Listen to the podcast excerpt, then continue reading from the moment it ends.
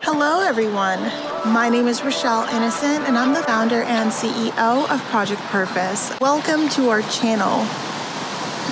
Our community is focused on fostering the intellectual and character development in children.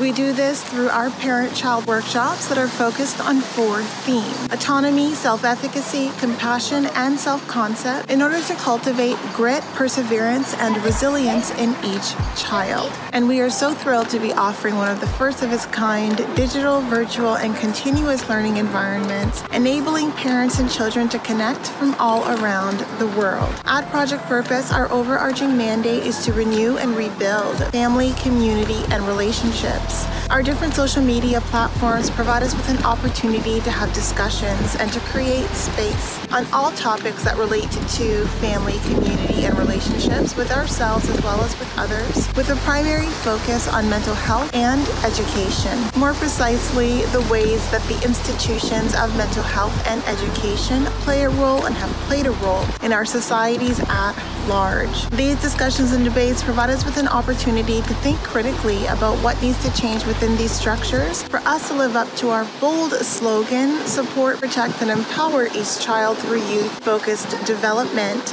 better known as leadership in juvenescence. We recognize that in valuing a children's leadership potential, this also translates as recreating and co creating environments, both socially and politically, that will enable our children to thrive. For those of you who are particularly keen on these topics, we also write thought pieces every other Sunday. We have a thought piece scheduled to drop this upcoming Sunday, so be sure to meander over to the website and check out our online content. Now, if it is the case that you are looking for a listening alternative, well, we're available on 12 different podcast platforms for your listening leisure, and we've provided you with access to the links in the description down below.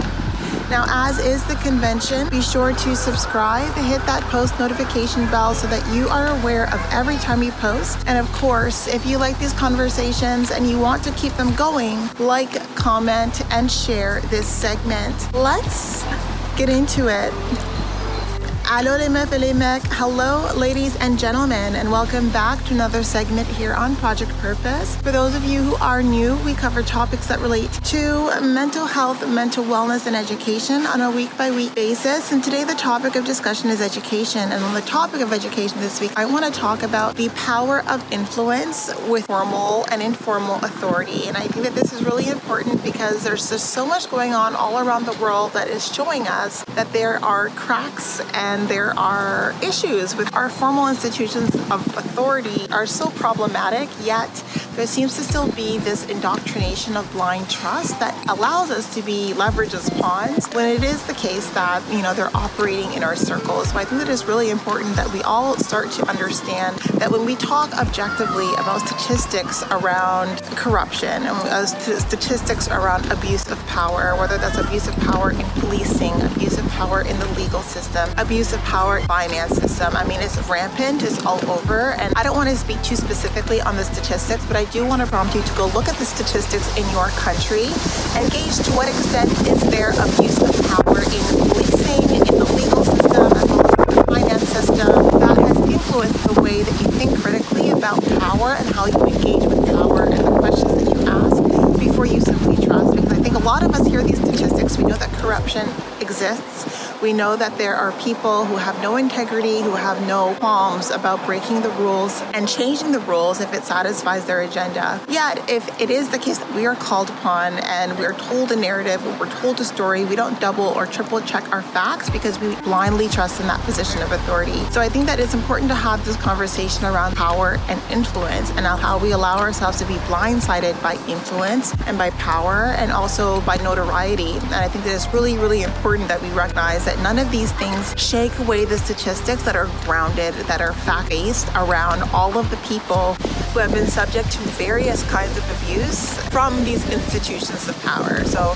when it impacts us in a more direct way, and I think it is really important, especially when it is the case that you're spoken to or when you're brought into a scenario or you're brought into a situation that is really not the norm, that you ask yourself very, very critical questions about the methodology, about the, the things that you're being told, and, and what it is that you need to do to make sure that you're sure that the role that you're playing isn't to harm and actually to help. And I think so many of us are leveraged as pawns or used as pawns when it is the case that someone who has very evil intentions but is trying to work and operate in the dark is trying to leverage people in that and, and, and whoever their target is in their personal circle are people who are adjacent to them or have proximity to them in order to satisfy their agenda. So I think that it's really important to have this conversation because this was definitely my personal experience. And I recognize that no one, not like not anyone really uses critical thinking or their judgment when it is the case that they're approached by someone who's in a position of power or by someone who has formal authority and told something negative. They don't think to ask questions.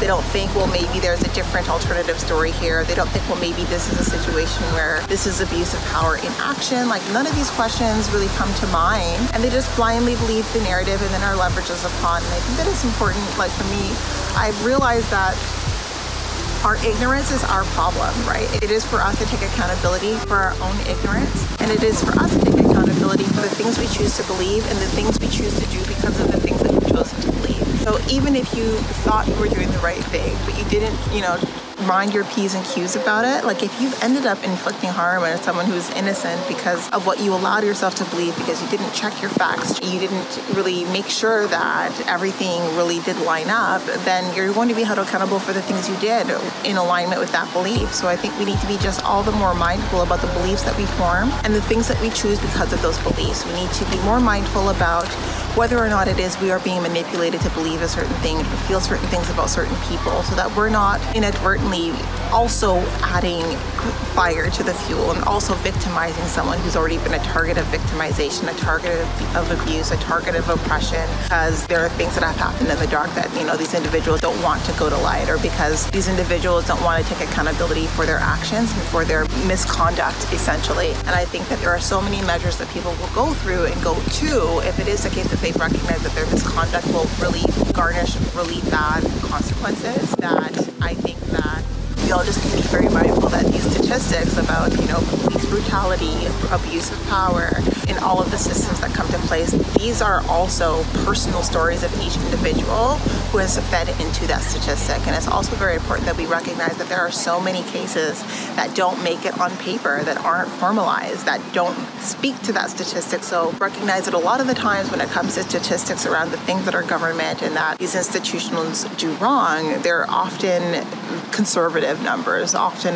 it is the case that these numbers could be higher if we had a, a direct apples to apples picture of all of the situations and all of the cases where corruption took place or where misconduct took place or where concealment and you know bribery and changing the narrative and character assassination and smear campaigning and all of these different things that are the toolkit of someone who's abusing power and who's looking to maintain that power and authority and is looking to maintain it by whatever means necessary will leverage. So i think it's, it's up to us to think critically to recognize that whatever the statistics are as it relates to our own countries that it speaks to personal stories of the people that we may come in touch with on, on our day to day lives, if we want to play a specific role in this life that we live, where we're helping and not harming, where we're never going to be inadvertently or unintentionally an extended arm of abuse of power, then we need to make sure that we're asking ourselves a critical questions and not acting from a place of ignorance and expecting that our actions are going to be judged based on our misplaced judgment and based on our misplaced belief. Your actions are going to be judged based on what your actions are and the impact that those actions had on the people who are victimized by them.